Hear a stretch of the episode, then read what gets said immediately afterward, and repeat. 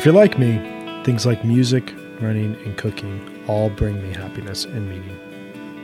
However, there are times where even the things that you rely on for happiness are not enough to help you achieve your goals. The good news is, BetterHelp Online Counseling is there for you. BetterHelp Online Counseling is a way for you to connect with a professional counselor in a safe, private, and conveniently online environment.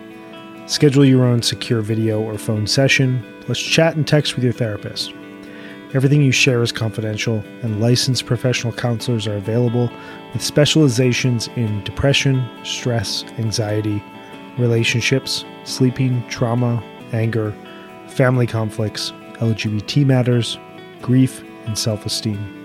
BetterHelp is available worldwide, and if you're not happy with your counselor at any time, you can request a new one at no additional charge. With over 3,000 licensed therapists, you can start communicating in under 24 hours with non crisis counselors. Schedules can be set up weekly over phone or video, and financial aid is available for those who qualify. In fact, so many people have been using BetterHelp that they are recruiting additional counselors in all 50 states. I've been using BetterHelp for the past few months, and I feel a strong sense of clarity, purpose, and understanding in speaking with my counselor. It's important to speak with a professional when you're feeling in need of communication and understanding. Beyond the Pond listeners get 10% off their first month with BetterHelp by using the discount code BTP. So why not start today? Join the over a million people taking charge of their mental health. Go to betterhelp.com slash BTP. Simply fill out a questionnaire to help them assess your needs and get matched with a counselor you'll love. That's betterhelp.com slash BTP.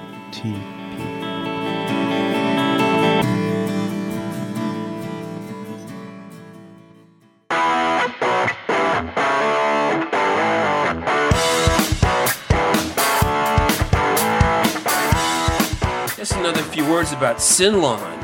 SYNLawn's environmentally friendly. There's no watering, it's water conservation, no use of pesticide products, no mowing, super low maintenance, and you save money. SYNLawn uses bio-based ingredients such as soy and sugarcane. It's made in the USA, down in Georgia. We're the largest manufacturer and installer of synthetic grass and have a USDA bio-based certification. This is the safest and cleanest turf available. It's great for kids and pets. You get no muddy shoes, socks, or even paws. Professional and certified distributors and installers are located nationwide who deliver a premium quality product that's highly du- durable and UV stabilized. Free time is at a premium these days. You really should be able to enjoy your lo- yard instead of working to maintain it. You can have it in your yard where grass will not grow, it can be green all year, and it's great for residential homes, playgrounds, roofs, agility, golf holes in your backyard, and many more projects. So, go to synlawn.com slash beyond.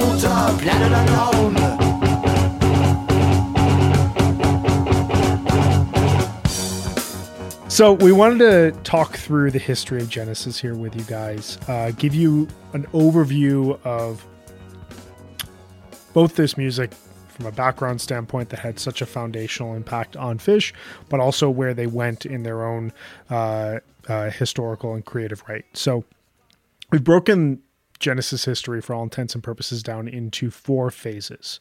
Um, we're going to kick it off here with phase one, which is called Gabriel.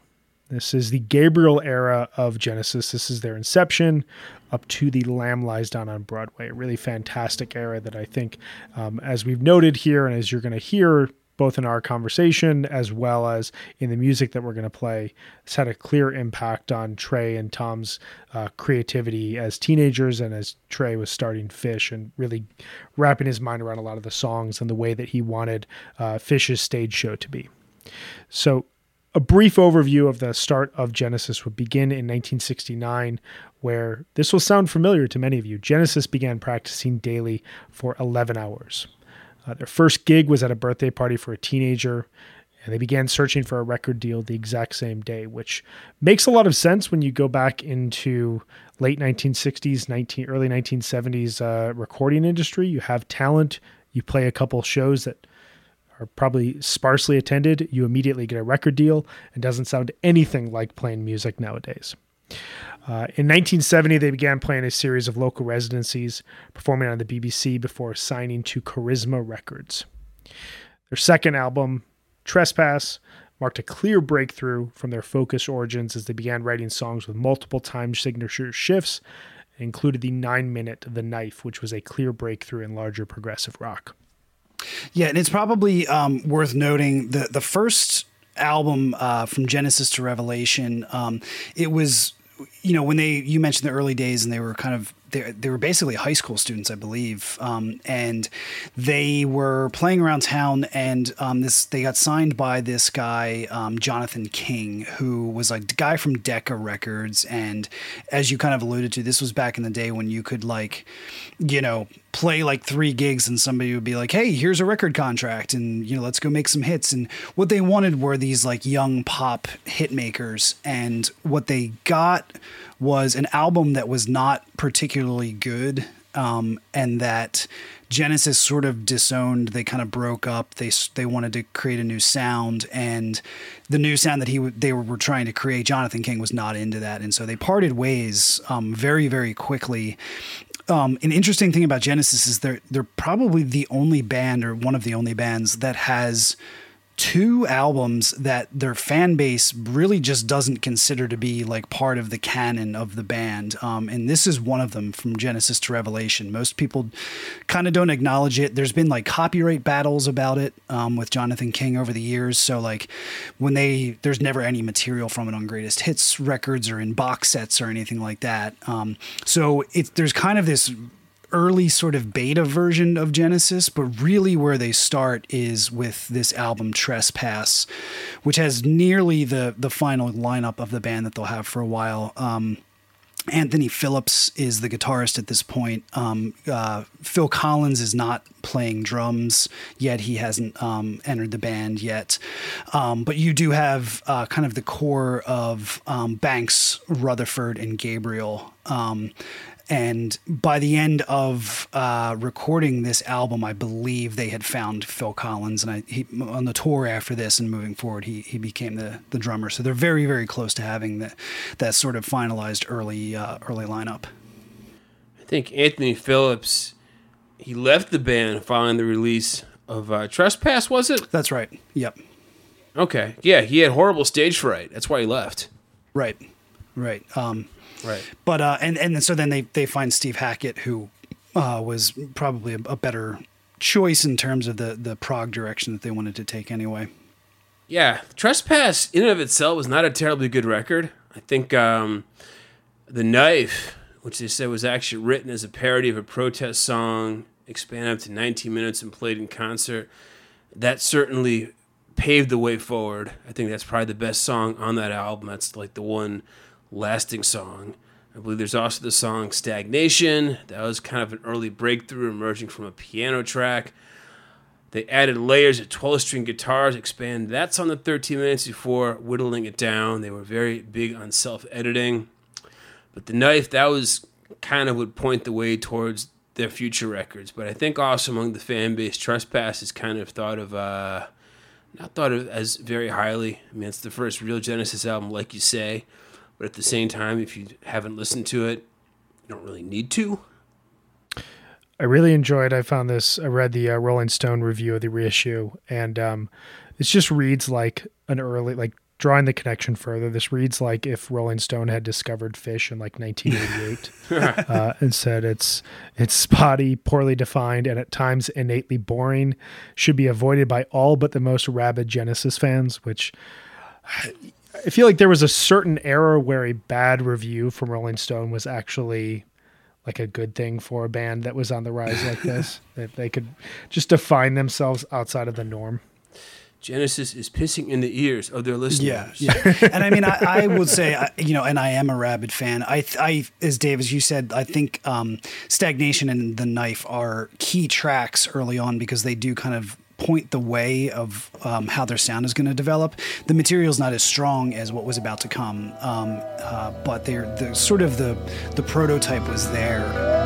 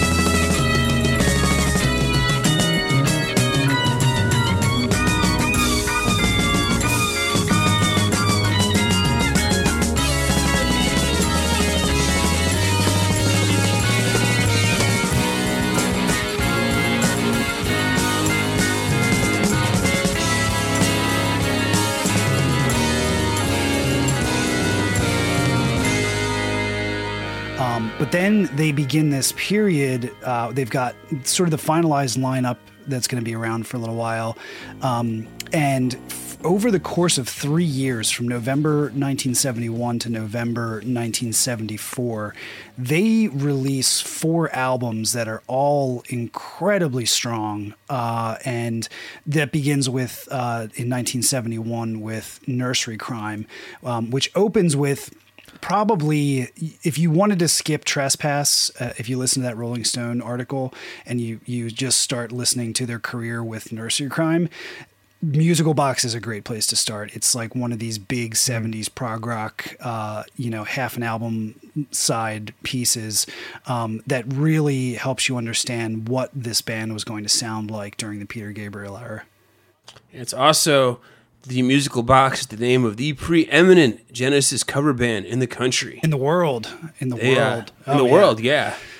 They do the whole presentation, the whole uh all the. I will great. say I I don't do cover bands. Uh, the musical box is amazing, and I, I'll see them when they come Yeah. through town. Um, they're so good that actually, like, the band has given them a lot of their like props and costumes and um, slides. We'll talk about the the Lamb Lies Down on Broadway live show. They basically gave them their blessing to do like the early Genesis show because they do such a great job with it. Whoa, that's incredible. Uh, musical box was that was when Gabriel started leaving midway through the song and putting on his wife's red dress and the big fox uh, mask that he would wear. Or I don't even know think a mask justifies what it was. Like he's literally wearing a fox head on stage. It's unbelievable. Yeah, it's probably worth um, discussing that just a little bit. Uh, one of the key elements of the band in the Gabriel years, um, and we'll talk in the Collins years about how they were still a very strong visual band, but in a, in kind of a different way.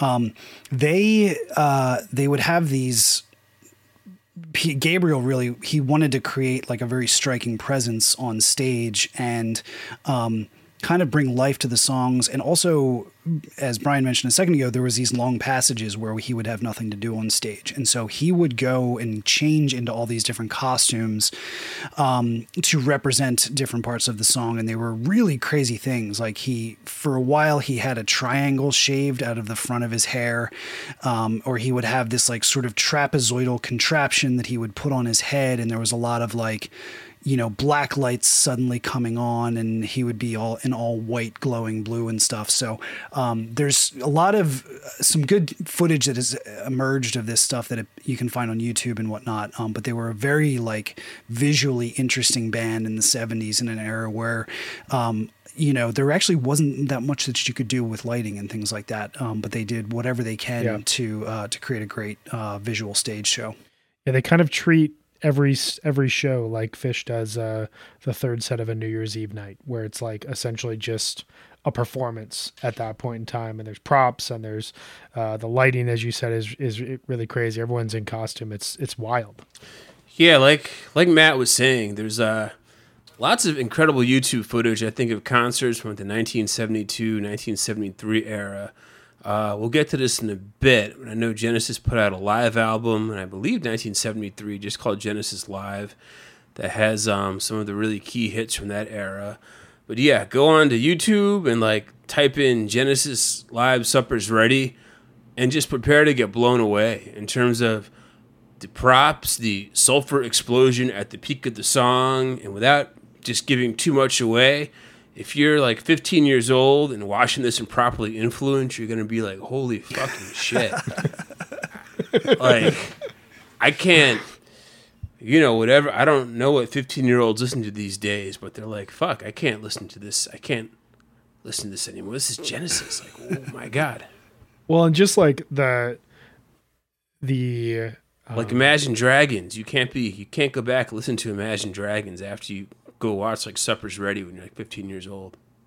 Well, and how tight they are with all their changes. Like, in addition to the presentation that we're talking about, like actually watching them play these songs, it's mind blowing. I mean, you watch like Reba from that uh, 1995 Dinner and a Movie, and then you go and watch like Supper's Ready, and it's just it's unbelievable how they're keeping track of all this and shifting on a dime. It's un- it's incredible. I mean, that's really like getting back to the Phish thing. Another similarity is that like all of the members of Genesis, when you get into this lineup, they're all exquisite at their instruments, um, and that's one of the Right. great tragedies to me is that like Phil Collins doesn't he gets a lot of attention for a lot of things. He's not recognized as one of the all-time great rock drummers, and he probably is. I mean, he is really, oh, yeah. really, really good. And a lot of this material early on had crazy time signatures and really crazy fills, and live he just nails them. Um, a couple other songs I think we should talk about here, just with regards to nursery cryme. Uh, the return of the giant hogweed. This sounds like a Phish song in so many ways to me. Title and subject. Uh, it's about just in general, a poisonous plant from Russia that had been brought back by an explorer to England. Um, Steve Hackett really incorporates guitar tapping in the sound into into their sound here, and it's really wild just to listen to. It definitely um, sounds like something that was left off a lawn boy at the last minute. uh, Harold the Barrel, this was like a, a, really big moment for the band. Uh, John Lennon, at one point um, in the early 70s, spoke about how much he uh, he enjoyed Genesis. Um, they said that the uh, lyrics to the song were inspired by John Lennon's writing, which was really cool. And then uh, the Fountain of uh, I believe I'm pronouncing that correctly. Salmacis. Well, this was inspired by King Crimson's in the Court of King Crimson, which, to Matt's point earlier, just the uh, kind of the three legs of the stool of influencing Phish from a progressive rock standpoint. You hear that bleeding into Genesis sounds here. Yep. So next up is um, what is so nursery cryme is really really good. There's some strong material on that um, but i think they're still kind of maturing becoming a band. It really is you know it's only their, their third album. Um, but then you get foxtrot which is probably the first of their truly classic albums. Um, this opens up with the song "Watcher of the Skies," which Phish fans should be familiar with because it was the one of the two songs that Phish played at the Rock and Roll Hall of Fame induction. Um, this was kind of the introduction song that they used at a lot of their uh, live shows at this point. Um, but most importantly, uh, Foxtrot has what is in my opinion, probably the single greatest uh, Genesis track, and we've already made reference to it a little bit. Uh, it's a, a, track called "Supper's Ready," which takes up nearly the entire side of uh, side two of the record.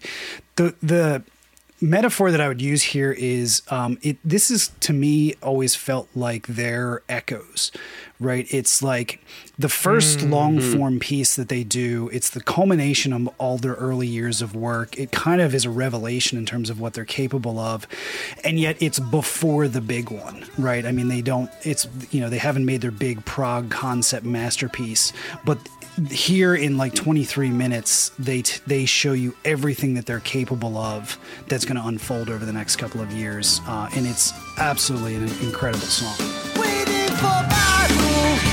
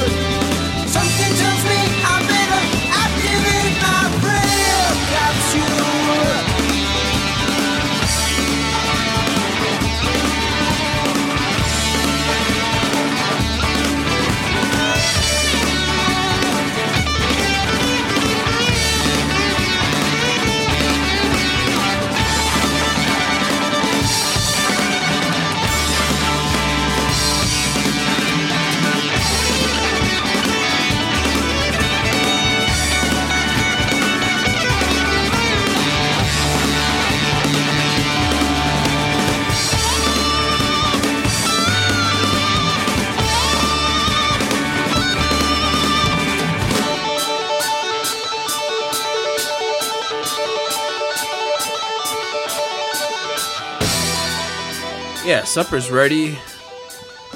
It's certainly it's got some goofy bits.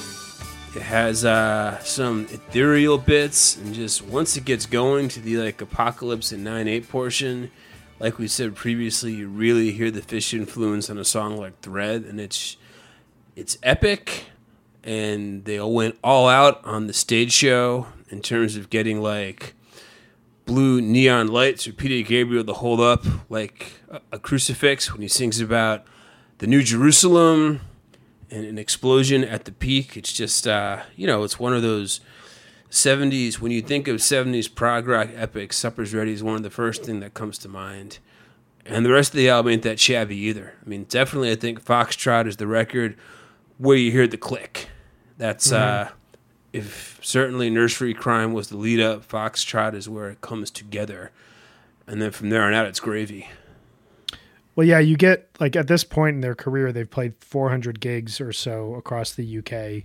Um, they haven't totally broken through commercially. Uh, of note, I want to say Trespass reached number one in Belgium, which um, Belgium is amazing. That, that, that makes complete sense to me. um, they reached uh, nurseries crime.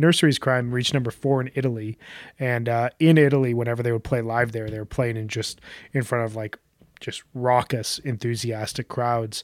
But um, here with Foxtrot, they get their first real breakthrough. Uh, to that point, critics claimed that they have finally made the perfect album for their sound. And uh, of note, we feature these bands on past episodes of Beyond the Pond. Uh, Foxtrot was apparently a huge influence on XTC as well as Faith No More. Really? Yeah. XTC, I get Faith No More. Okay. I knew you'd like that one. There's, I guess, there's aspects of Angel Dust that can kind of be traced back to Foxtrot. so I, I, think after this we get into um, if you want to break this phase up into mini phases um, to me nursery cryme and foxtrot are kind of I, I pair them up. Um, then you get to the last two albums of Peter Gabriel's um, tenure with the band that I would kind of pair up as well, um, mostly just in terms of the level of polish on the records, uh, the production quality on um, this next album, Selling England by the Pound, is way better uh, than some of the earlier albums, um, but also uh, you know, kind of drawing from Supper's Ready in this amazing piece, they start to drop in these several pieces on each record that are just like showstoppers. Um, you know, not quite as long as Supper's Ready, but really, really amazing. Sing, selling them by the pound, um, as I kind of talked about with Tom, the conversation that you heard earlier. Um, it's I, I want to say it's my favorite Genesis album. I, I think it's probably not just because there's a there's like a couple of filler songs on here, but the high points on this record, I don't know that they matched at any other point in their career. I mean, Dancing with a Moonlit Knight, I Know What I Like, Firth of Fifth, uh, Battle of Epping Forest, and The Cinema Show are five of, you know, the best songs that they ever wrote. And um, Firth of Fifth and Cinema Show probably up there for me with Supper's Ready as like the, you know, holy triumvirate of, of amazing Genesis songs. Um, and you really start to get in these smaller songs, you understand Peter Gabriel's ability to create little worlds with amazing characters in like three minutes. Mm. Um, and he does this in a long form on the on the lamb but then in his solo career he he does such a great job of creating these these tiny little stories and, and characters and worlds. And i think we're getting a glimpse into like gabriel's greatness uh, at this point. Um, where does uh, how, how, does uh, uh, selling england by the pound stand up for you guys? It's my favorite genesis album. Yeah it's fantastic. yeah, it's, and, uh, it's my favorite I will admit I don't think I'm quite as familiar with the Lamb as you are, despite having listened to it a bunch of times. But I think for me, the peaks of selling England, like you said, are so high.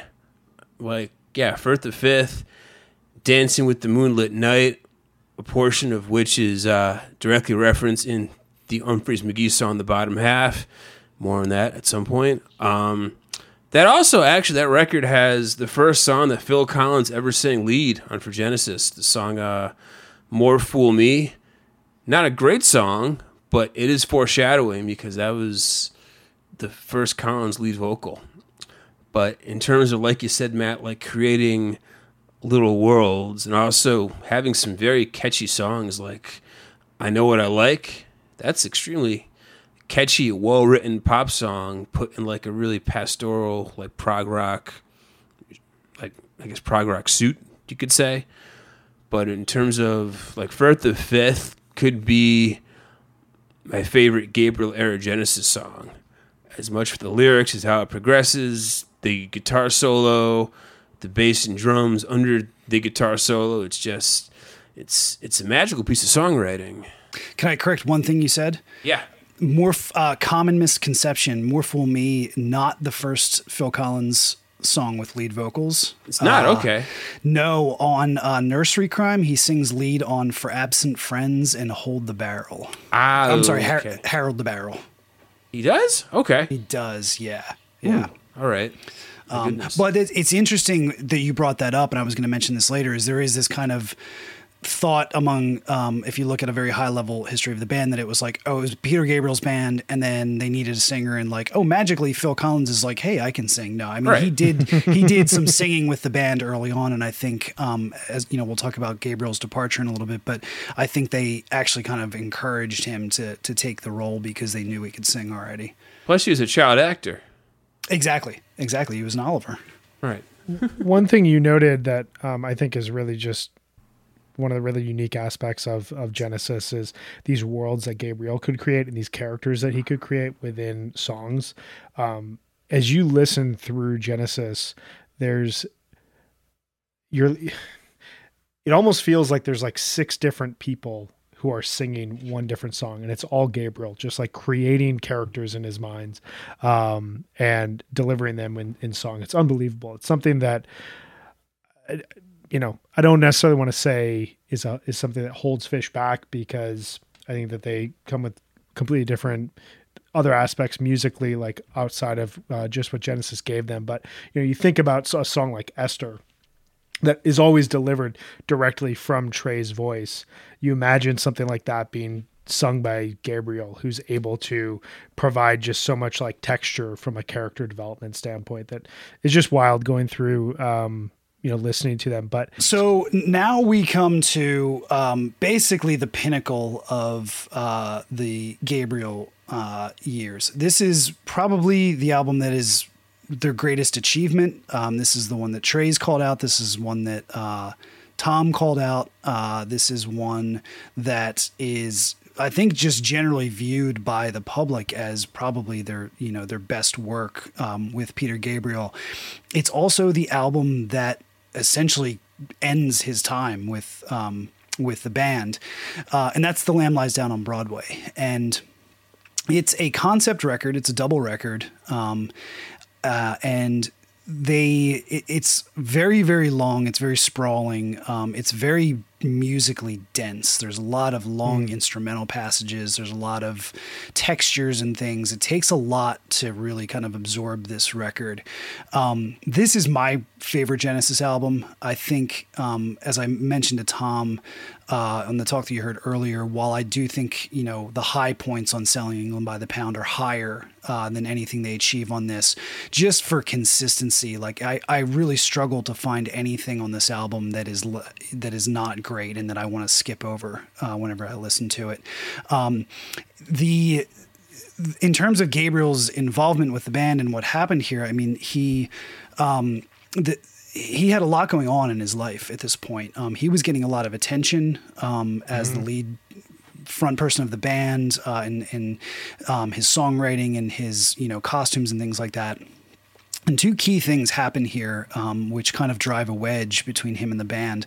Um, one is that he's his wife gives birth, um, but it's a very problematic birth. His wife was sick, I believe his child was sick, and so the band had gone up to Headley Grange, um, famous uh, recording location. Zeppelin recorded there, Jethro Tull recorded there.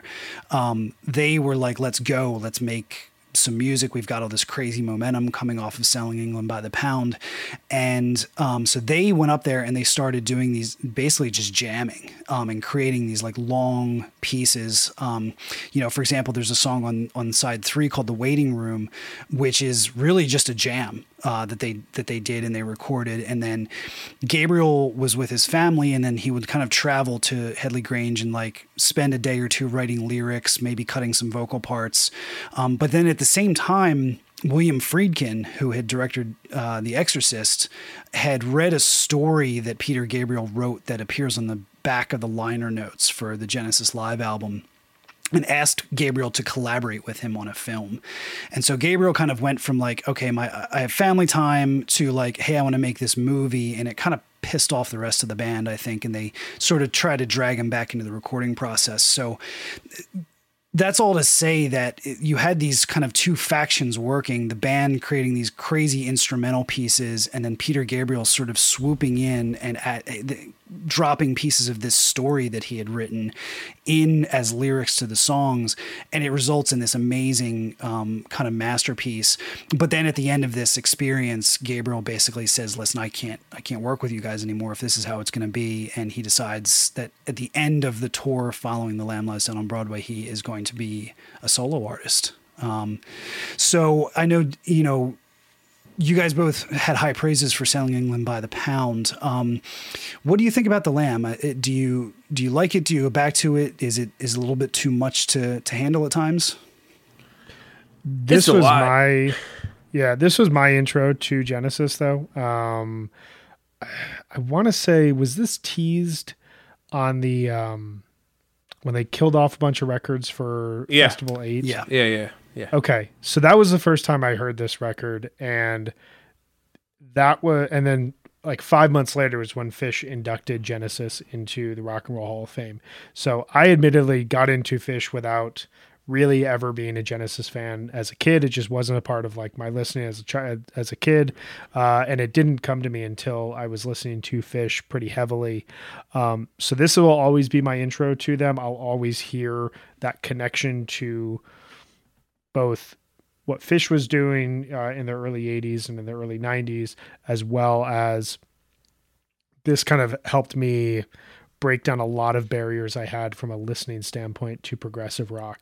It will always kind of be seen as like a bridge record for me. I, I, I love it. This is um, this is probably my favorite Genesis record as well. I really like Selling England by the Pound, but this one is uh, collectively as a whole just has like hits on that emotional core is like the story of getting myself into the band, but also musically, it's just fascinating. I think it's a lot. I mean, to me, it's very good. At the same time, I'll admit that it's a bit of a blind spot. I've always found it difficult to get into. I mean, I know obviously the title track, some of the bigger songs that they've been playing throughout their career, like In the Cage, uh, The Carpet Crawl, Back in NYC, those songs I all find very enjoyable, but I, sometimes I kind of have to force myself to listen to it, knowing that one of these days it's going to click for me. But whereas like Selling England by the Pound and Foxtrot, I kind of know back to back. Nursery Cryme, not quite as much. But yeah, I still. It's a strange blind spot in my Genesis listening, which I know it should not be. So I have to. I have to work on some self improvement with regard to the Lamb Down on Broadway. I, I, will say, I mean, if if I look at it critically, um, the two faults that I would give this album are that a it's a little top heavy uh, in terms of, or maybe I should say front heavy in terms of the best material. Um, the first record is a lot stronger than the second record, um, although first record has a lot of shorter songs second record has a lot of longer instrumental passages. So you've got to have a lot more focus for the second record i think. Um, the other thing though is that conceptually i i've listened to this album dozens if not hundreds of times in my life. I could not tell you what the story is. Um, and I and I've read the, the, I mean it's literally printed in the inside of the the gatefold of the of the LP. Gabriel wrote out the story. It's so convoluted. It's so hard to follow. Um, and rock operas in general tend to be like that. I mean, like if you look at like Tommy, it's like it doesn't really the story doesn't really make sense but you right. can basically say like hey kid has ptsd he goes deaf dumb and blind he has a miracle cure uh, people start following him as a false prophet and he rejects all of them right? And you he, can kind of like consolidate it down to something. He plays pinball right? Whatever. Um, even the wall the wall doesn't make any sense but right. you can kind of say oh it's about a rock star's mental deterioration or anything.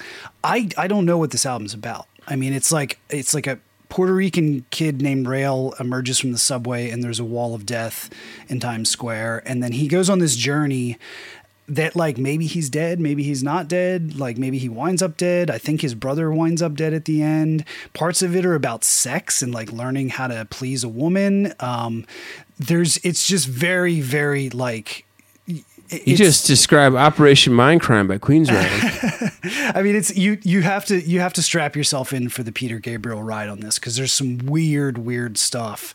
Um, but I, I, think musically, instrumentally, it's probably uh, you know once again my my favorite uh, favorite thing the band ever did. I've got to imagine the idea of like a young, creatively driven man comes to New York City, like for Trey growing up in suburban New Jersey uh, at the time and having like like going up to New York to see operas and go to Broadway and see plays and stuff. That had to resonate greatly with him. Sure. And then the sure. ability to just like have slightly nonsensical lyrics at times that don't necessarily have to be a have to have like a, a larger point, but that's almost part of it. Um, there's clear connections there. I feel like towards where Phish and Trey or Phish and uh, Genesis were.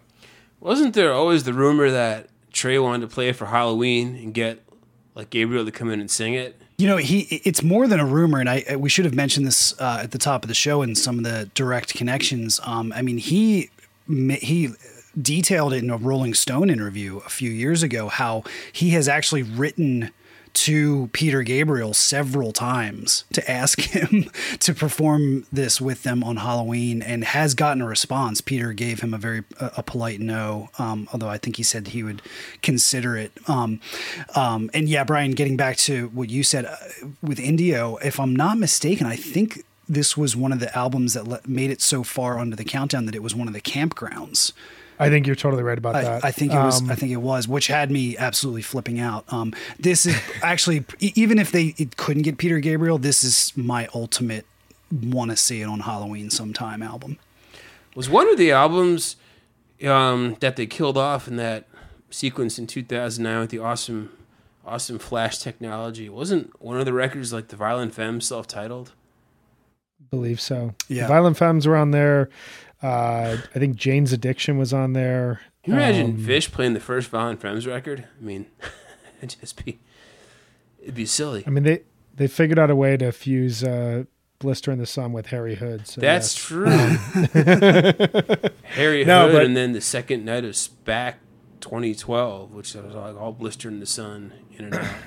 Yep. But yep. yeah, I'm trying to remember. I mean, the the campgrounds for Festival Eight, they were the Lamb, Kid A, Exile, I think Thriller was on there, but I remember when the final eight came out, every single one of those albums would have just blown people away. And and MGMT, that was like the the yes. curveball, the first MGMT album. Um, yes, that's totally true. But so just to, to kind of wrap up um, on the Lamb, um, it's worth mentioning that uh, they went on a tour for this. Um, the stage presentation, as kind of musically, this was the culmination of everything they worked towards with Gabriel, was their most ambitious um, visual presentation. Um, you can actually see this uh, on YouTube as well. It's been kind of reconstructed. They did this really cool thing where predating Talking Heads, they had like three screens behind the band, and they would project different things onto the screens to set the scenery. Um, uh, Gabriel had different costumes, you know, changing like practically every song throughout the whole show. Uh, there was at one point he climbs out of this giant phallus-like tube, and um, the this the Slipper Man uh, costume that he wears is like the most insane thing you've ever seen a performer wear uh, on stage. Um, some of these costumes were so elaborate that in 1998 when they released a, uh, a, a live recording from the Lamb tour. Peter Gabriel actually had to go back and re-record his vocals for most of the show because he just like couldn't get his mic close enough to his mouth to get a clean recording in any of these shows. Um, wow. Um, that I mean, that was how much he was putting the visual presentation even ahead of the the musical side of things. He would fly over the audience. They put him on like he would actually like fly like Bon Jovi and like living on a prayer video, like above, like he'd be on like a pulley or even yeah. Um, there, there's one point at the end of the towards the end of the album when he kind of gets like lifted up with this like enormous um like cape and kind of like but sort of wolf like costume. Um, uh, it's yeah. I mean, it's like, it's wild. It's really wild. like Phish playing Santos in New Year's Eve 2018. Yeah. Um, well, and this the, the the tour was them just playing the album in full, and then some older songs as the encore, which I, I think as they're getting to the point where Gabriel's about to leave the band, kind of proved to be a just part of like like a, a, disagreement within the band of you know Gabriel's focus on playing this record in full, but like playing all new music for audiences on a night to night basis. Um, I have to note we are con- contractually obligated to state this at this point in the episode. Uh, Brian Eno uh, offered soundscapes throughout the record, which mm. has to be thrown into every Beyond the Pond episode. There, yeah, there's he, um, uh, s- small urban legend. The, the, he's not like all over the record. I think right. there's two songs. If I want to say, um, "In the Cage" and uh, "Grand Parade of Lifeless Packaging," where he like put effects on Gabriel's voice, um, which was mostly, I think, I think repayment for the fact that Phil Collins had um, played on "Taking Tiger Mountain." Uh, which was being made at the same time. So, uh, you know, kind of probably came in and was, you know, old pouty face and turned a couple of knobs and said, okay, there you go. you got your email record.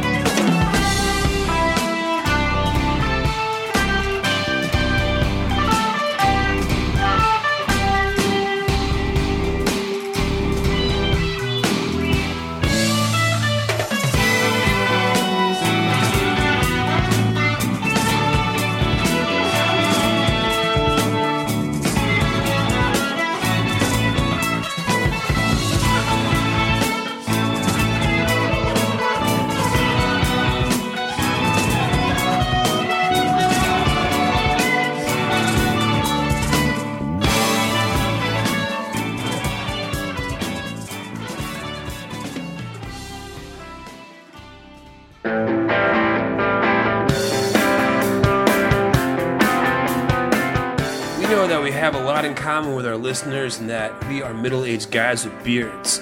So we say to those listeners, how much could you save in one year by switching to Harry's? Enough to buy 26 cups of coffee in New York City, enough for three deep dish pizza dinners in Chicago, enough to pay six months of your Netflix subscription. How? Harry's delivers high quality razor blades as low as $2 each, a fraction of the price of the leading brand, and saving you hundreds of dollars over time. I used my Harry's razor this morning. I like the grip. I really like the scent of the shave gel it comes with. It's just high quality blades. I mean, I've got a beard, but I cannot countenance a neck beard. I've got to have clean lines. And frankly, that's what I get from Harry's. I get clean lines. Get a Harry's trial set delivered to your doorstep by going to harrys.com slash BTP Beyond the Pond. Harry's is a return to the essential quality, durable blades at a fair price. Just two bucks per blade. Cut out the middleman, manufacturing blades in a German blade factory that's been honing precision blades for a century. Harry's is super convenient, has all your grooming needs in one stop, and you can feel a little bit better about your purchase because 1% of all proceeds are set aside for nonprofit organizations devoted to helping provide access to better mental health care for men and veterans. To help support those who need it most right now, Harry's has donated a million dollars worth of shaving supplies to hospitals across the U.S. So listeners of Beyond the Pond can redeem their Harry's trial set at harrys.com slash BTP. You will get a weighted ergonomic handle for a firm grip, a five-blade razor with a lubricating strip and trimmer blade, rich, lathering shave gel with aloe to keep your skin hydrated, and a travel blade cover to keep your razor dry and easy to grab on the go. So go to harrys.com slash BTP to start shaving and saving today. And get rid of that neck beard, guys. People don't like it. You think they do, but they don't.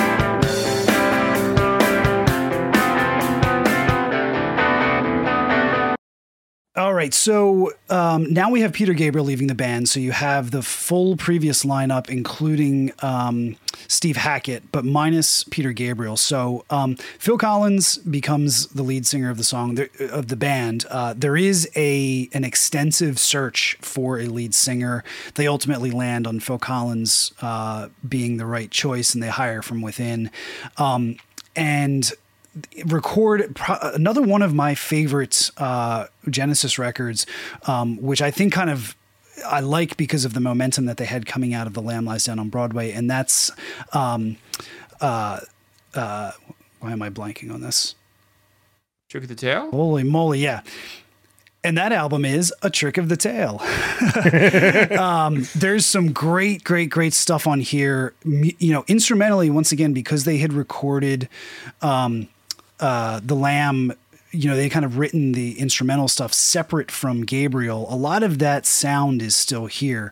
Um, right. You know, a song like Squonk, which is one of my favorite Genesis songs, um, could sit nicely next to Fly on a Windshield from from the Lamb. Um, so that sort of more aggressive, harder, proggy sound um, remains.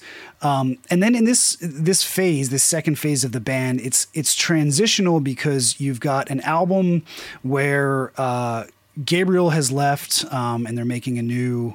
Uh, they're kind of you know creating a new sound. Um, but then Steve Hackett leaves during this period as well. Um, he's kind of contributing less and less. It's becoming more of the Collins Rutherford Banks machine. And by the end of this period, uh, Hackett's gone, and uh, they have an album appropriately titled "And Then There Were Three. Um, I think you can kind of lump these albums in together sonically. This late '70s sound. Um, it wasn't evolving as quickly uh, as they had been um, previously, uh, you know, during the Gabriel era, um, other than, you know, kind of personnel changes uh, at this point. I think there was um, in the Phish biography written by uh, the journalist Parke Puterbaugh, Puterbaugh, I forget how to pronounce his last name. There's an anecdote where Trey is at some like party in the late 70s, or people are drinking, smoking, do whatever we, you want to do at the party. And Trey is like, I guess he's in someone's bedroom with two other dudes just trying to figure out how to play squonk. like it's like Trey wasn't partying; he was just with his buddies trying to figure out how to play Genesis' squonk. Yes, yes. Because I think it's like it's a D minor chord, but not really. Like there's like some weird aspect to it. I, I forget, but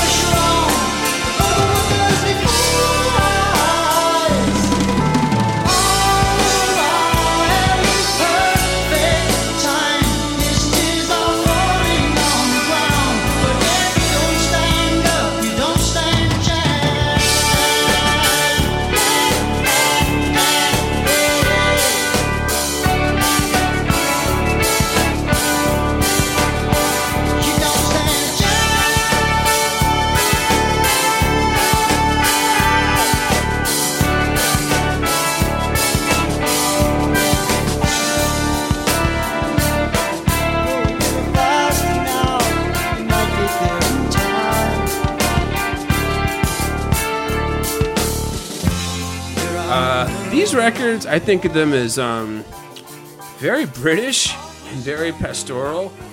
Uh, like Phil Collins was still singing in kind of like his higher pitch, almost falsetto, sort of not wanting, trying, not purposely trying to sound like Peter Gabriel, but definitely adopting more of like a whimsical tone, which is much different than what he would adopt in the, the 80s records when he really started to step out and like explore all aspects of his voice. But I think certainly Trick of the Tail and Wind and Wuthering are still very involved, very produced. They kind of remind me a lot of um, a similar era. This is also like Jethro Tull's very British, very pastoral era with the albums uh, Songs from the Wood and Heavy Horses, both of which I call like Renaissance fair core because that's what they sound like. Um, I kind of hate, and then there were three that's a record that I don't know if they wanted to go pop or prog pop. I don't like the way it was produced. Like Phil Collins is singing about like Little Nemo and the Abominable Snowman. I think, and then I don't know. Out of all the records in this era, I can definitely jive with A Trick of the Tail and then Wind and Wuthering, which definitely gets epic at times. But I don't like it. And there were three. I would say I, I, think Wind and Wuthering and, and then there were three are probably two of my least favorite Genesis albums, okay. if if not the two uh, least favorite. And, and, then there were three is really just an album I just never listened to. And I think you're right about that. I think on Wind and Wuthering they were sort of moving in all different directions and Steve Hackett was trying to pull them in one direction and Tony Banks is trying to go in a different direction and Phil Collins is discovering his inner lead singer. Um, you have the song Afterglow on Wind and Wuthering, which is uh, a great song, probably the first great pop song that Phil Collins ever sings. Um, yeah.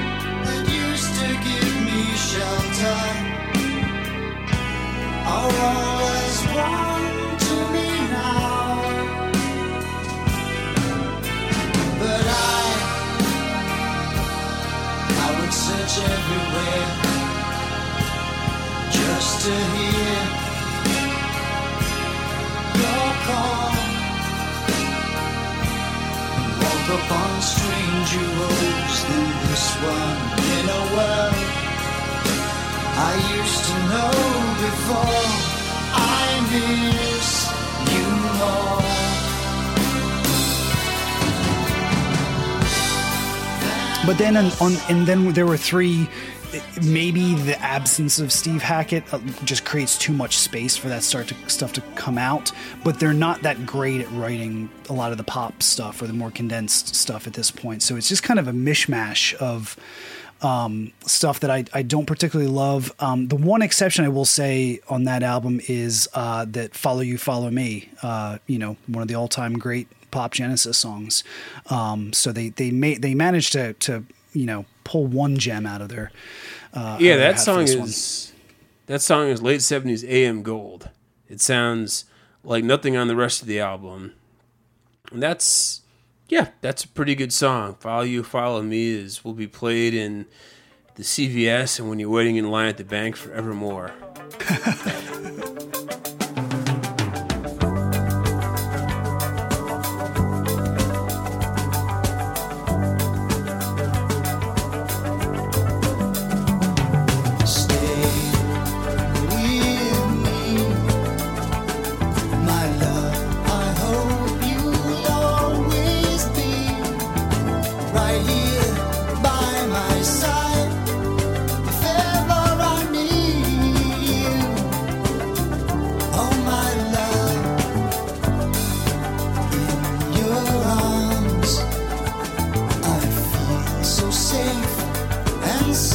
secure.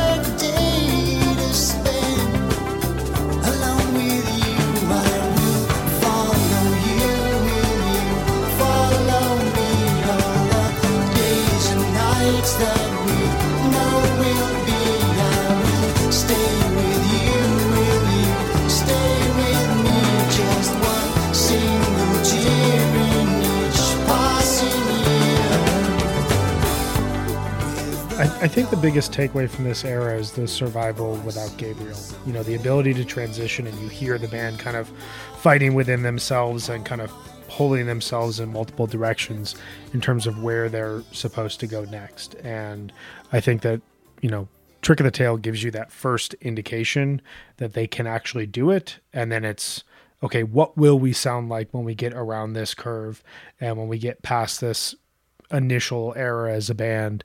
Um, it's a fascinating thing because you don't hear a lot of bands really survive a period like this.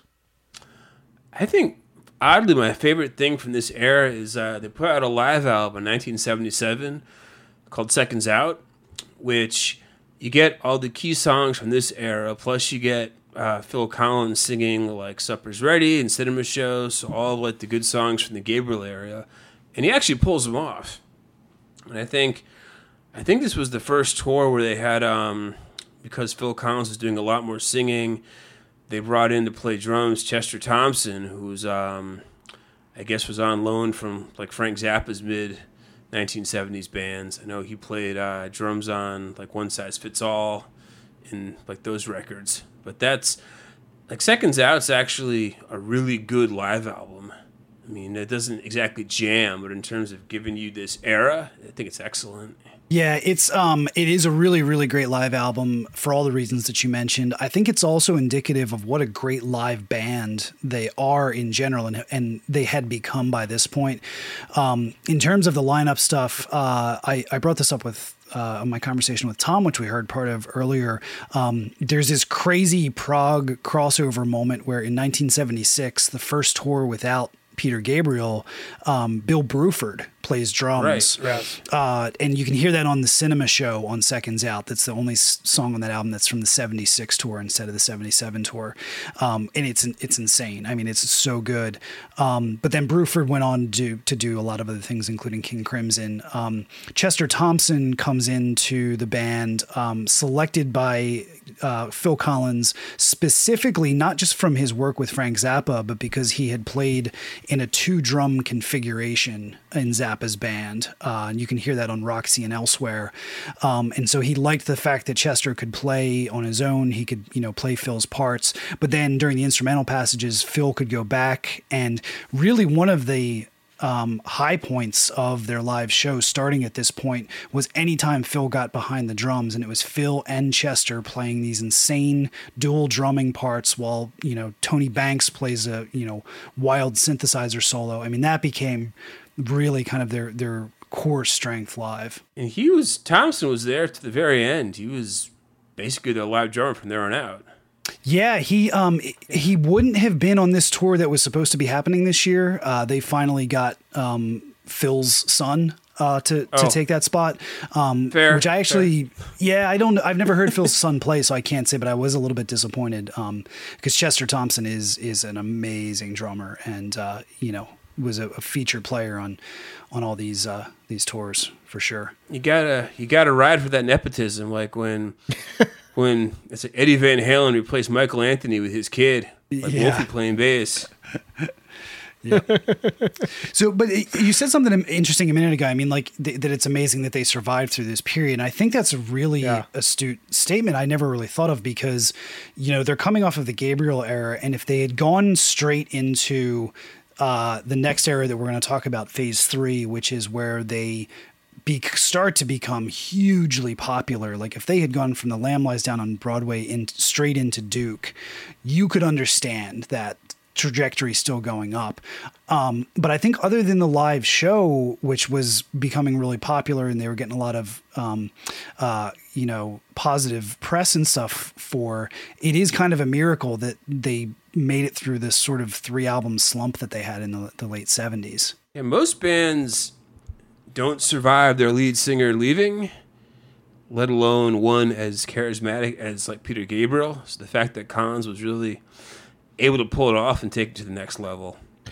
I mean, to that point, most bands don't have Phil Collins stepping in as their lead singer uh, afterwards and really being able to take the shoulder. But yeah, it's you just like start to go through the list of you know what if this member leaves this band? Like where are they actually going uh, at that point in time? Um, I, I have to note, uh, I, I thought this was hilarious. I was reading um, recently about this era of Genesis, and um, Steve Hackett said that he left the band because he felt that they accomplished all that they could by playing Madison Square Garden.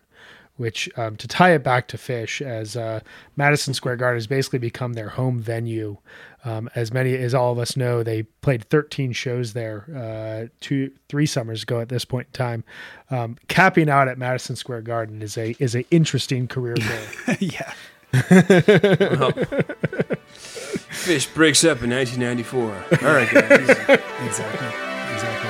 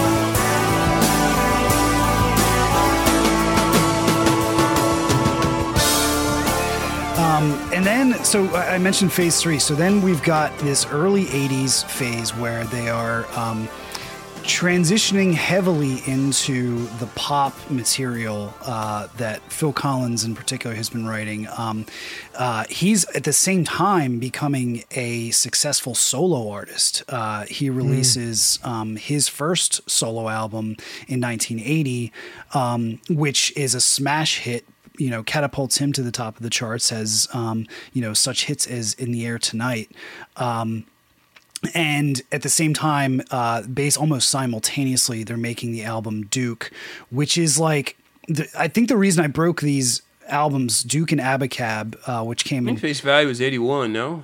uh, so yeah i guess face value came out a year after duke Right, yeah, yeah, yeah. you're right about that It was in between.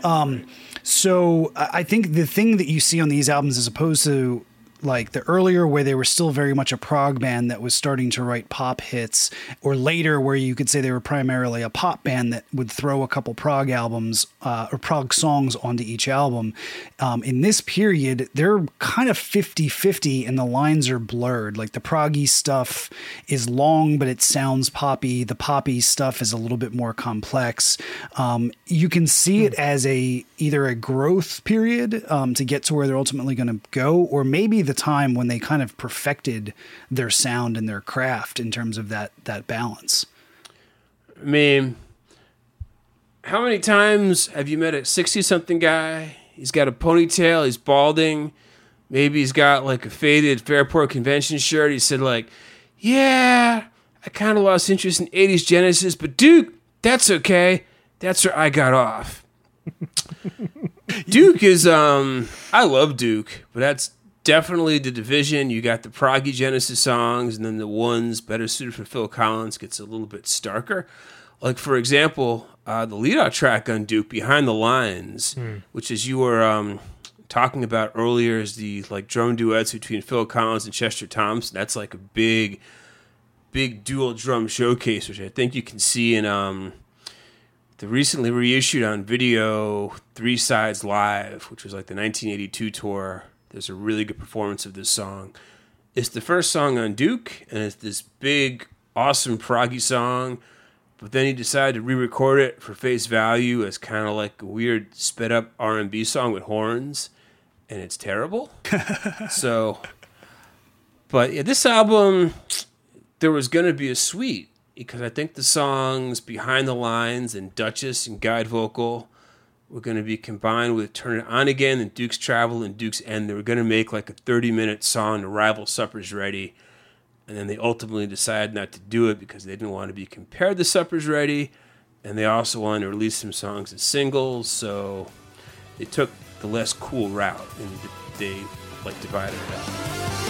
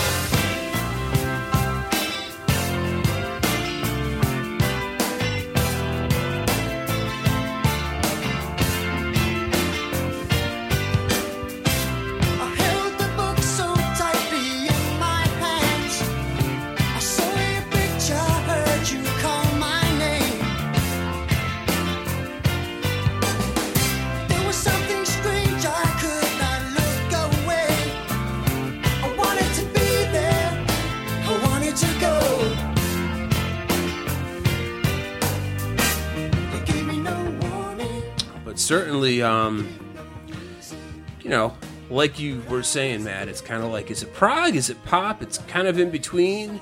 The lines are blurred, and then I think on the next record, Abacab, the lines get a bit less blurry. I mean, the production on that one, it's a little sharper, a little more informed by new wave, which was kind of seeping into Genesis's uh, sound at the time. Yeah, for sure. I think um, in terms of these two albums together, um, the the suite that you just mentioned on Duke, that is the, the funny part about that is that those are the best songs on the album. Um, if you Oh, if yeah. you put all of that material together, those are the songs that I tend to listen to, and there's some skippable stuff throughout the rest of the album. Um, you know, I don't know that I could hum cul-de-sac for you right now if you put a gun to my head, but it's on there. Or Heath, um, or Heat Haze, or yeah, like, Man of Our time. Yeah, like, you know. but uh, and then Abacab, as you said, it's it's it's a little bit slicker. I think overall it's a little bit more consistent. Um, the the songs are are there's not as much as many skippable moments. Um, but similar to kind of the way that I felt about Selling England versus The Lamb, um, the high points on Duke are so much better than anything that's on Abacab.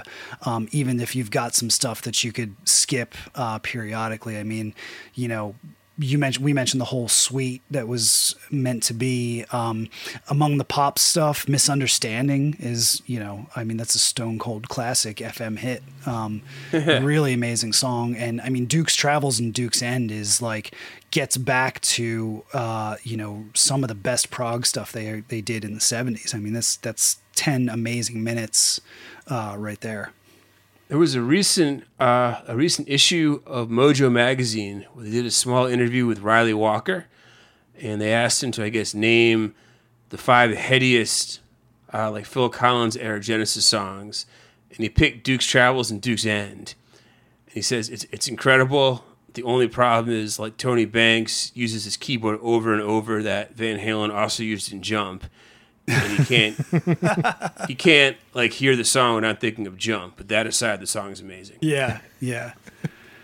it's interesting because you you get the like very clear break in any sort of like storyline between Phish and Genesis here in this era. It feels like because Phish never had this period of massive hit singles fused with their older songs. I mean, clearly, the last three or four records that Phish has put out has been kind of geared towards hey, maybe someone will want to play us on the radio. Here's a couple songs that like are tailor made towards it, but it hasn't really landed at this point in time. And so having that sort of division between writing pop sensible songs, having a number one album, but also still putting out these 10 minute prog suites are it's it's it's fascinating that they were able to do this still at this era.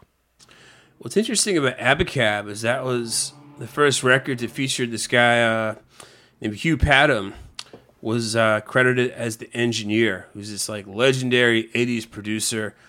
He's responsible for uh, the famous '80s gated drum sound that you can definitely hear on uh, the Phil Collins hit "In the Air Tonight." The legendary ga-gung, ga-gung, ga-gung, ga-gung, gung, gung. So that's whenever you uh, hear the 80s gated drums that supposedly like Neil Young was obsessed with. He wanted to get that drum sound. Uh, but yeah, Hugh Padgham would go on to produce every successive Genesis album up until We Can't Dance, all the Phil Collins solo records. I think Sting's 10 Summoners Tales, a 311 record, a Tragically Hip record. And he's just known in the 80s as having that really huge drum sound. Yep. yep.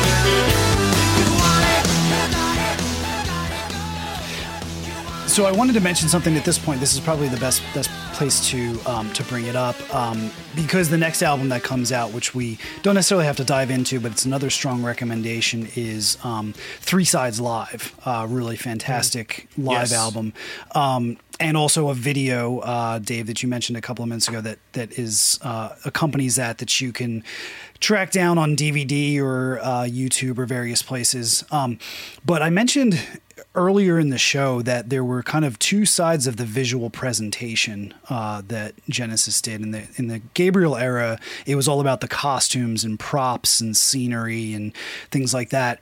Gabriel goes away, and Phil Collins is a very like uh, dynamic performer. He'll run around, he'll sing, but he wasn't into the costumes. Uh, he wasn't into kind of acting things out per se. And so what happens at this point is they start to shift their focus in the starting in the late 70s um, to lighting. And at this point, you know, in concert lighting, there's not much that you can do. I mean, you you know turn different colors on at different times and stuff. And um, most of the cool things that were being done back then, you know, by like Pink Floyd and different bands, were either involved video or lasers. Um, and Genesis never incorporated a lot of that stuff into their show.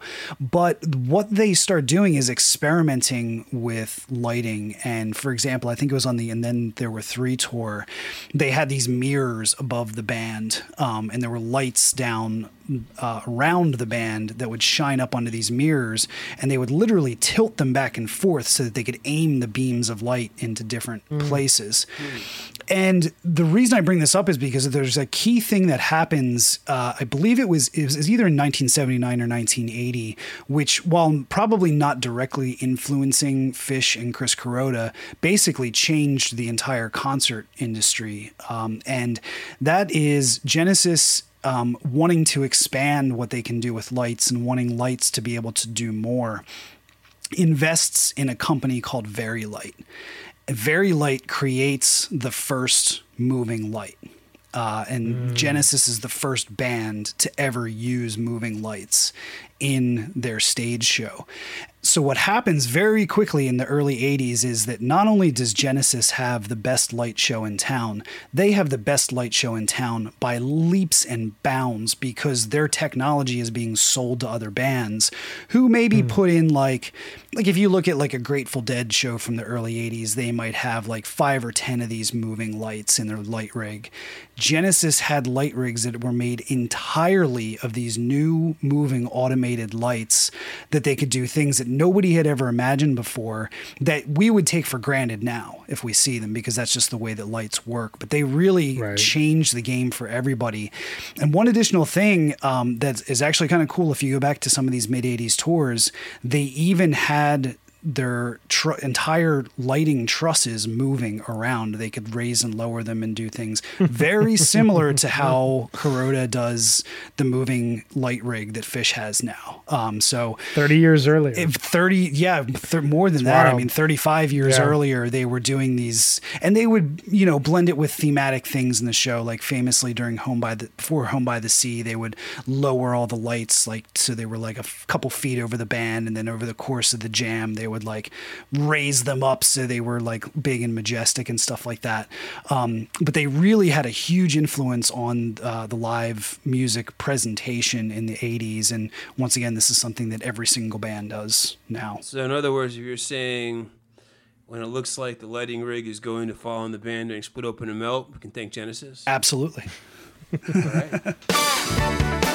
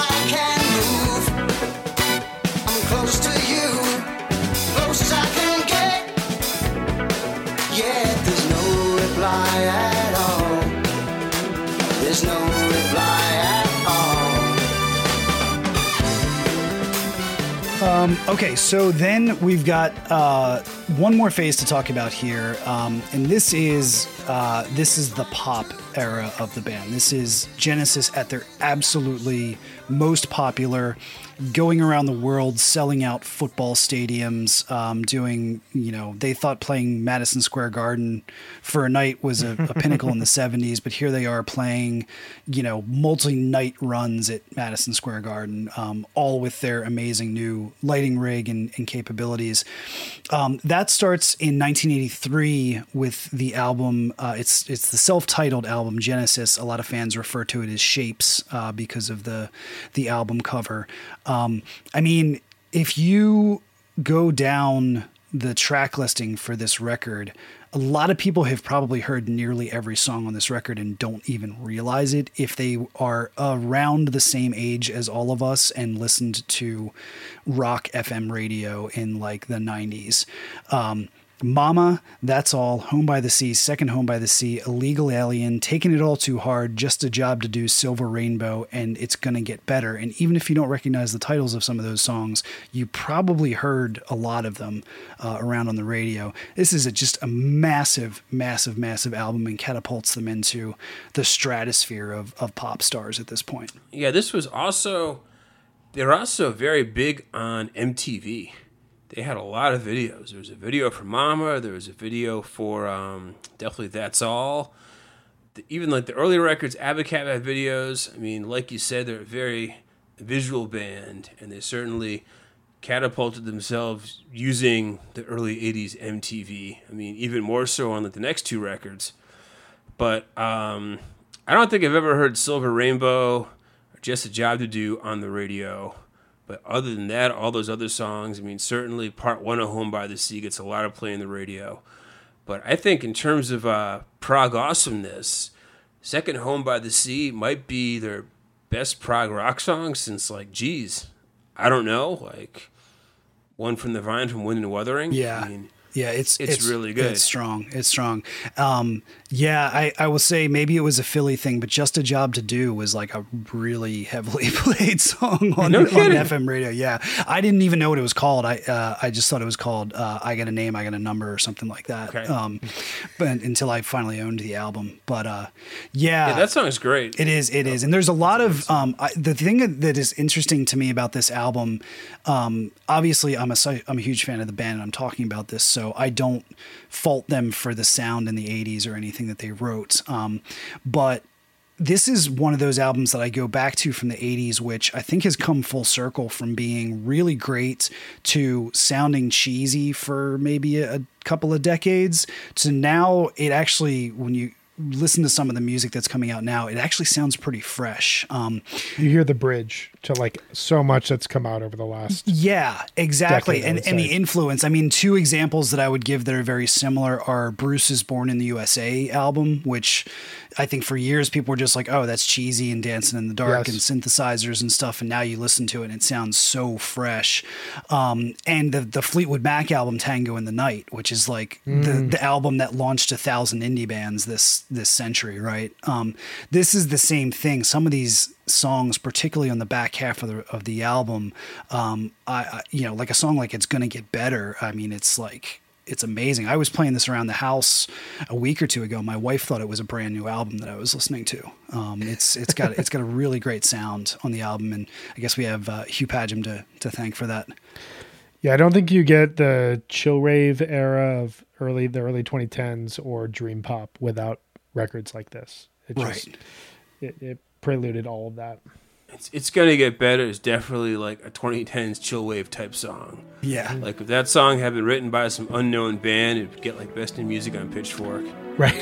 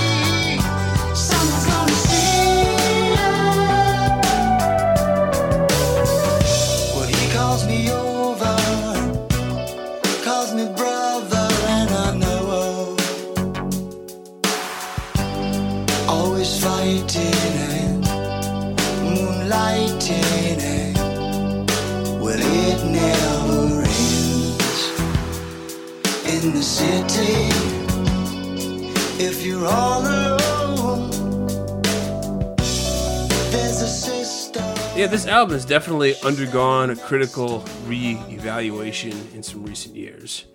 I think. I mean, it's pretty fire most of the way through. I tend to skip over Silver Rainbow, which I think is kind of a self-conscious attempt at making a prog rock song. But other than that, it's great. And Home by the Sea, if you consider the two tracks, Home by the Sea and Second Home by the Sea, together uh, as one piece, I mean, they were always played together live and stuff. Maybe the only Genesis album or Genesis song that is both a pop radio hit and a prog rock masterpiece um, because uh, FM stations would play Home by the Sea on its own. Um, and that's another one. Like, I didn't know for years that there was a whole second part of that, that where they had this instrumental stuff because I just heard the first four or five minutes or whatever on the radio over and over again.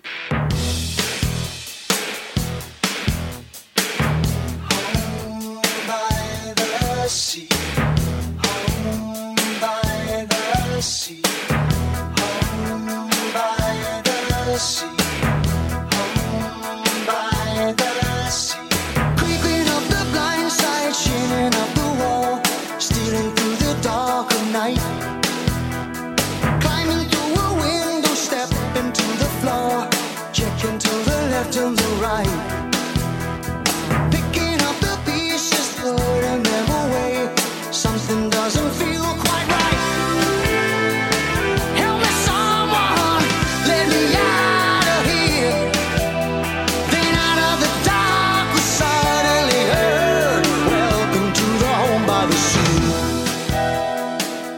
Probably best heard on like the 1992 live record taken from the We Can't Dance Tour. Live, The Way We Walk Belongs. Yeah.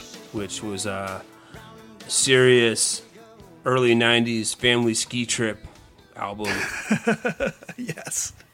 We listened to that uh, that one a lot. A lot. in the car. yep. All of which brings us to um, Invisible Touch. Huge hit. Huge album. I mean, is and once again, I referenced Live Aid earlier, which happened in 1985. Um, you know, uh, in 1985, also Phil Collins had released the album "No Jacket Required," which was and probably still is his biggest selling solo album. Um, that was such a massive hit, so many huge hits on that on that album, and then it goes straight into Invisible Touch, which has several like bona fide classic MTV videos too. So like they Yeah. just have grabbed every single thing that you can do about being a pop star in the 80s. Um, and also it was an era when a band like this could be a, a big famous band. I mean, they weren't too much older than, you know, your Duran Durans or your In Excesses or anything like that. And they're playing very similar music and building on a fan base that they've got young people, you know, in their teens and 20s watching MTV all the way up to, you know, people in their 30s, 40s, 50s who are fans of the Gabriel era stuff. So um, it was just kind of, this is definitely, I think, the, probably the pinnacle of, of Genesis's fame in the in 1986, 1987 era.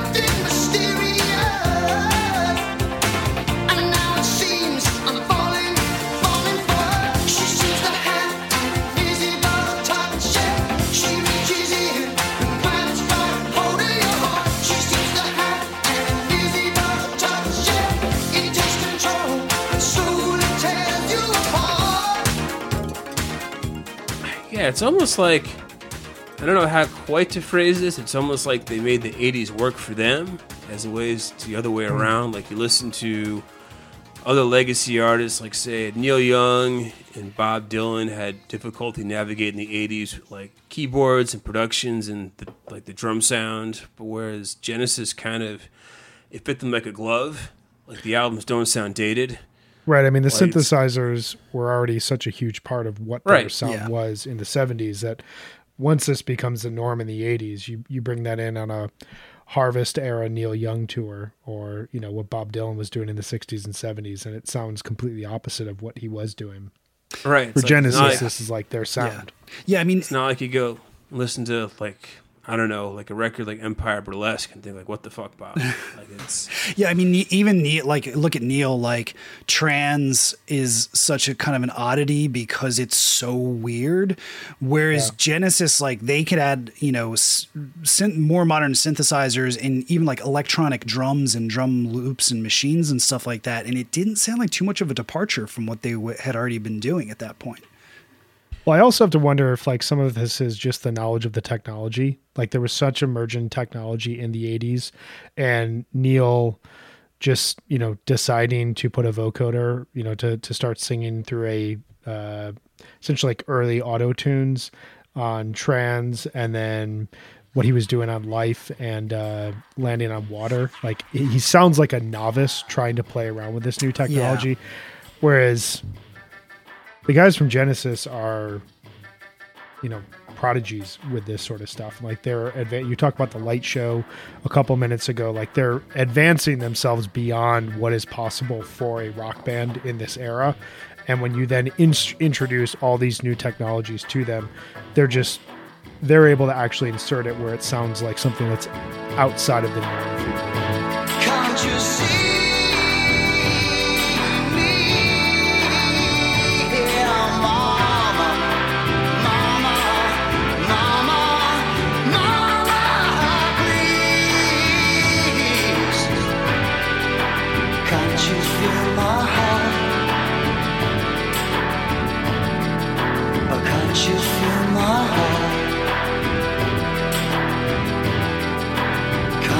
You my heart?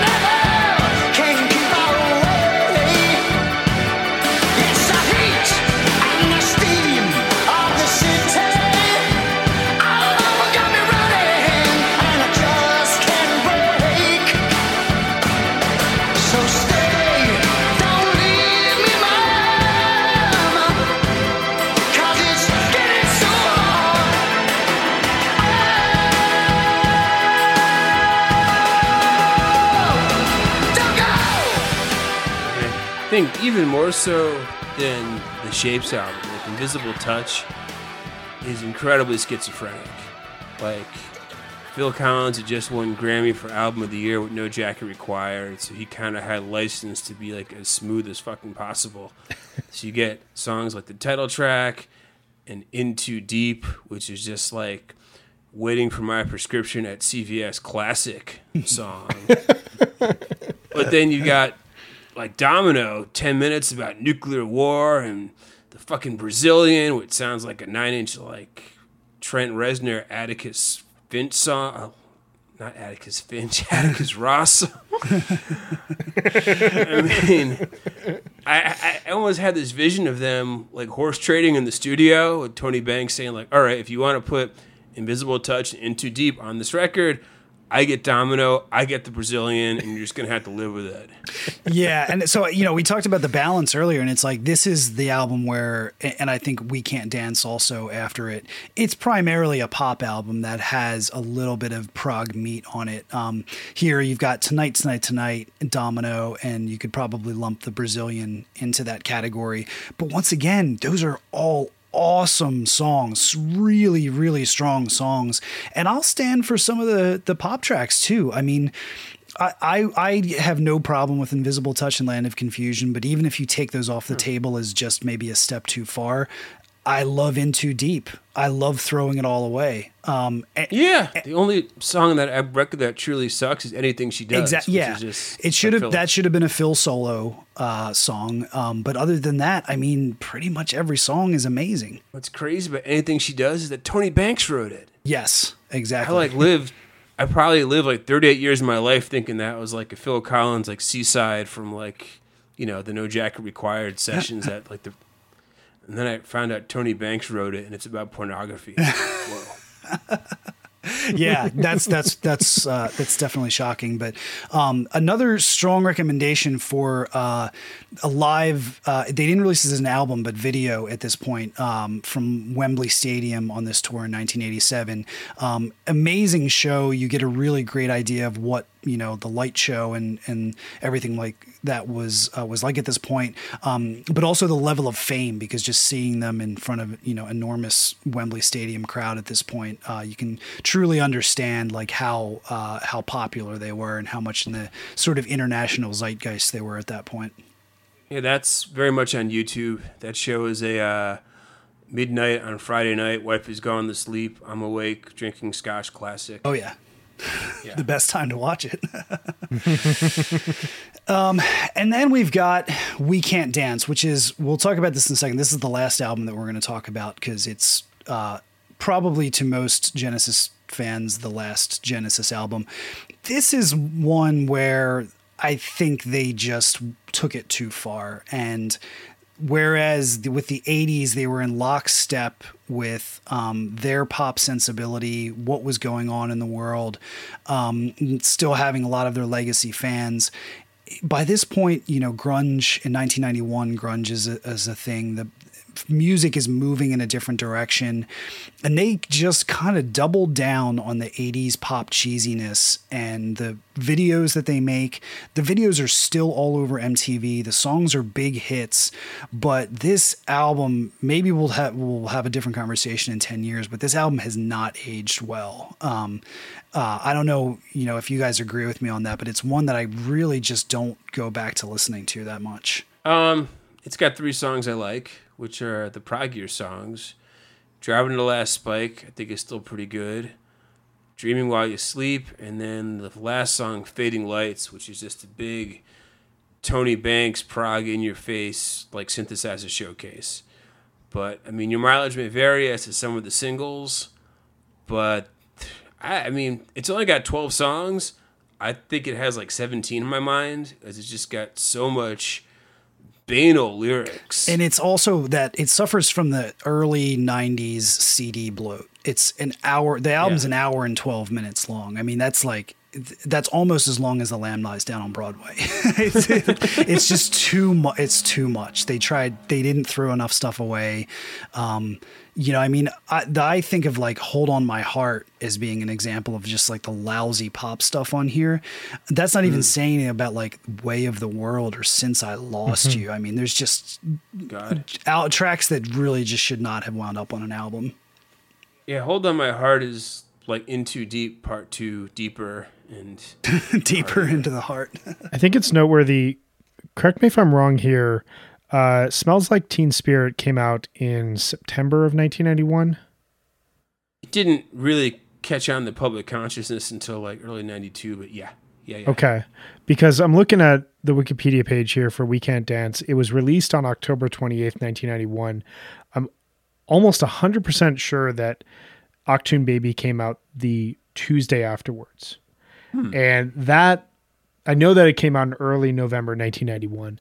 That represents to me a band from the 80s that was on top of the world in the 80s that completely recognized that once the Berlin Wall came down, if you're a band recording in Europe, you have to completely change what you're doing to stay relevant at this point in time, which U2 did completely.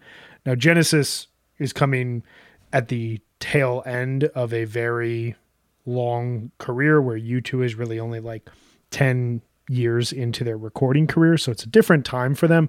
But it's really notable that like this band that's selling out stadiums, that's got pop hits, but also is experimenting as much as they were still in the 80s, just lost touch with what was happening, where where the zeitgeist was going.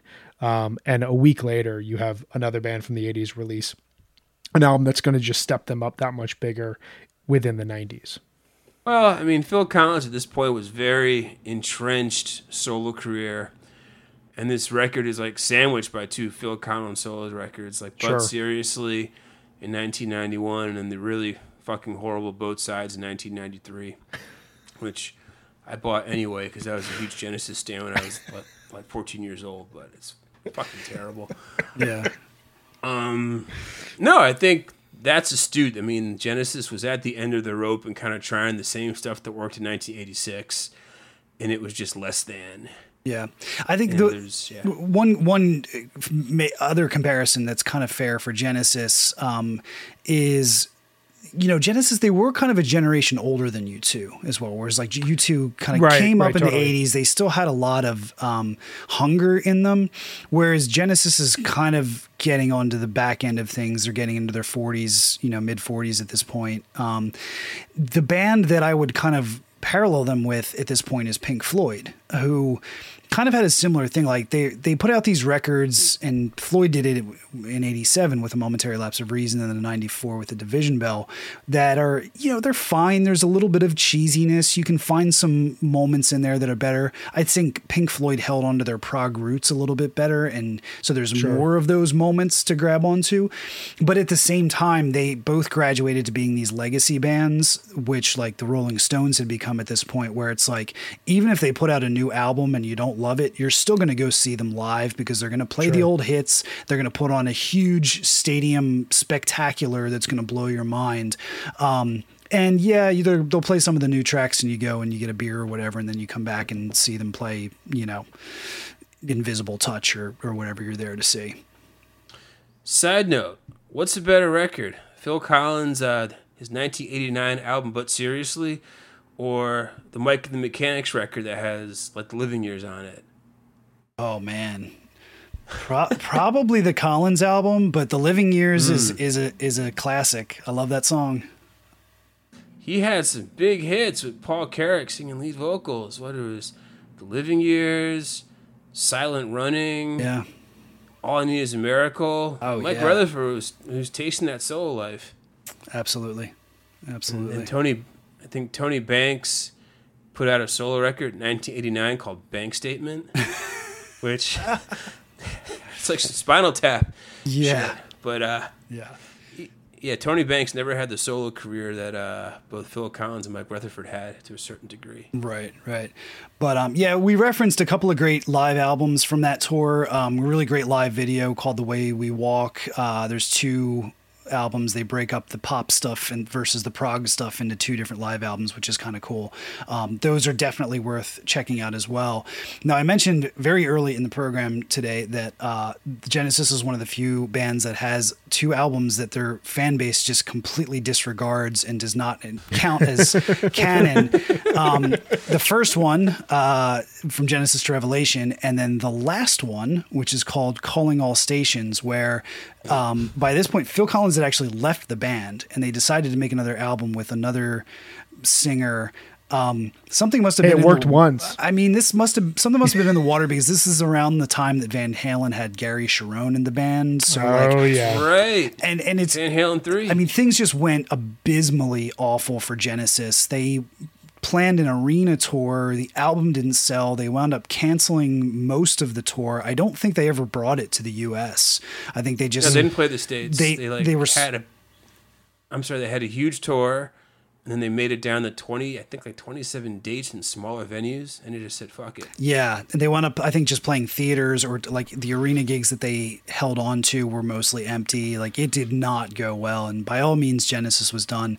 the The nice little coda. Um, I got to see the band in 2007. They Phil Collins joined again, uh, and they did a, a tour that year, which was really awesome. Um, they didn't try to, they weren't trying to jam a new album with half decent material in. They just went out and they gave you a classic Genesis show with all the stuff that you'd want to see. Some really nice stuff that they hadn't played uh, in a very very long time. Um, I think that was a nice bookend to the to the band's history. Um, they in theory were getting back together this year uh, to do another tour like that, but Phil Collins can't play drums anymore uh, at all. And um, they, you know, obviously that's on hold for COVID reasons, and who knows, you know, by the time live music can happen again, if if they'll be able to to do that uh, tour, which was disappointing because I think they were doing a um, quick European run this year to kind of test it out and then bring it to the states uh, next year. I gladly would have gone. Um, we'll we'll see what happens there, but that kind of puts a bow on the uh, on the career of Genesis. Wasn't there also, I think, there was a Genesis documentary from a few years ago? It was very good. Yes, um, uh, it's called something like in their own words. Um, the Yes. BBC made it. It's really, really good. Um, that's that's worth checking out. Um, the other interesting thing is that like, as opposed to so many other bands that like, if you look at like Pink Floyd with the Waters and Gilmour split, or even Syd Barrett, or so many other bands, like there was never really any animosity between Genesis and Peter Gabriel. Like they've gotten back together periodically. They did a one-off gig in 1982 for charity. Um, you know, when they wanted to do that Lamb live recording in the mid 90s, Gabriel gladly went into the studio and re-recorded vocals. Um, he's gotten together with them a lot to work on a lot of projects. They they haven't quite gelled to the point where they've agreed to do a reunion, which is a shame because that would have been one of my all-time wish list shows to see. Um, but they're they don't fight about it or anything like that. Like I think they actually have gotten together to like jam a couple times, and then Gabriel's just like, yeah, I'm not feeling it. I'd rather do my solo stuff. Um, but you don't see them like hurling insults in the press or anything like that, which is very refreshing to see that they they stayed friends. Just in terms of strange parallels, uh, Invisible Touch came out in, in, in 86. And then Peter Gabriel's probably his biggest solo record, So, came out in 86. That album also gives you very, very commercial, big MTV smashes like Sledgehammer and, and Big Time. But then there's like the awesome proggier stuff like Red Rain, like uh, the Kate Bush duet Don't Give Up. I mean, that's a very good record. And then what? The next one, Us, came out in 92, I think around We Can't Dance. And that album had Peter Gabriel basically trying to do the same hits in the 80s style. It didn't really work for him. Yep. And I think um, I think he put out one solo record after that, and that's it. Oh no, he had like a covers record. I forget. Scratch my not a- scratch my back, and I'll scratch yours. Yeah. The two two records. Yeah. exactly. Well, this was awesome, Matt. Thank you so much for hanging with us tonight and going through this. I hope um, all of our listeners out there have learned a lot. Um, I know uh, as the sole member here on the call uh, who did not grow up listening to Genesis, like arriving late at Genesis, diving deep into their career. It's a fascinating musical career that, kind of to your point, Matt, like moving away from the drama that you see in a lot of rock and roll splits, like there's a true collaboration in what this band has done, both together with Collins and Gabriel, but then as they split apart and as they moved apart creatively over the next 15 odd years. And this was a fascinating discussion for me to take part in, and I'm really glad that we did it.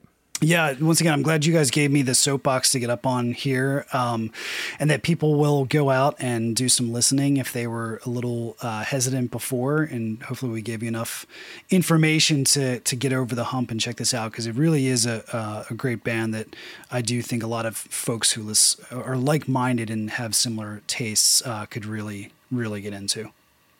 Yeah, we're gonna share the primer playlist that you uh, made made for us uh, a couple of weeks back as we were planning this episode. Um, I think for anyone out there who likes the snippets that they heard, who likes the discussion they heard, just throw that on. Uh, I think it's like two and a half hours of Genesis, and it will just completely blow your mind. There's fantastic stuff on there. Yeah. Once you get tired of listening to all uh, 600 plus songs of the Beyond the Pond podcast, Master Playlist, and Spotify, you can uh, certainly dive into the two and a half hour Genesis playlist Matt put together. This was great. I really enjoyed this conversation. I love having these kind of mini deep dives about a band that meant a heck of a lot to me growing up and still does. So yeah, Matt, thanks for joining us. This was great. Yeah, really. no- had a good time. No problem at all. Always happy to stop by. Just a reminder, you can always find Beyond the Pond on social media or Twitter at, underscore Beyond the Pond, one word. Check out our Medium page, medium.com slash Beyond the Pond. As I had kind of just put the plug in for just now, we've got the Beyond the Pond podcast song master playlist on Spotify. Whenever we uh, have an episode, we try to put the songs, if they're in Spotify, up in that playlist. It's quite unwieldy. You can press shuffle and have a good time. As always, Spotify is good for auditioning some songs. You find something you like, go on to Bandcamp and buy the shit out of it. Absolutely. Yeah. And uh, as you guys well know, publishing structure here every other Tuesday. Uh, Tuesdays have no feel, especially here in quarantine. Um, we've got some, some really great episodes that are coming out here over the next couple of weeks. So check back with us. Uh, we got a really special episode coming out right around Labor Day, uh, as well as a few um, uh, great jams that we're going to dive deep into and as we move ourselves into the fall. So thank you all for hanging with us here tonight. I look forward to seeing you guys here soon. Also, leave us a review in, on, on Apple. We love reading our iTunes review. I'll, uh, I'll take photos of them and send them to Brian back and forth, and we'll have a good time. So, come back. Usually in about two weeks, we will hold hands. Maybe we'll talk about some epic prog rock careers. Maybe we won't. You never know what we're going to talk about. We're always going to fight Phish myopia, myopia. And we will go beyond the pond.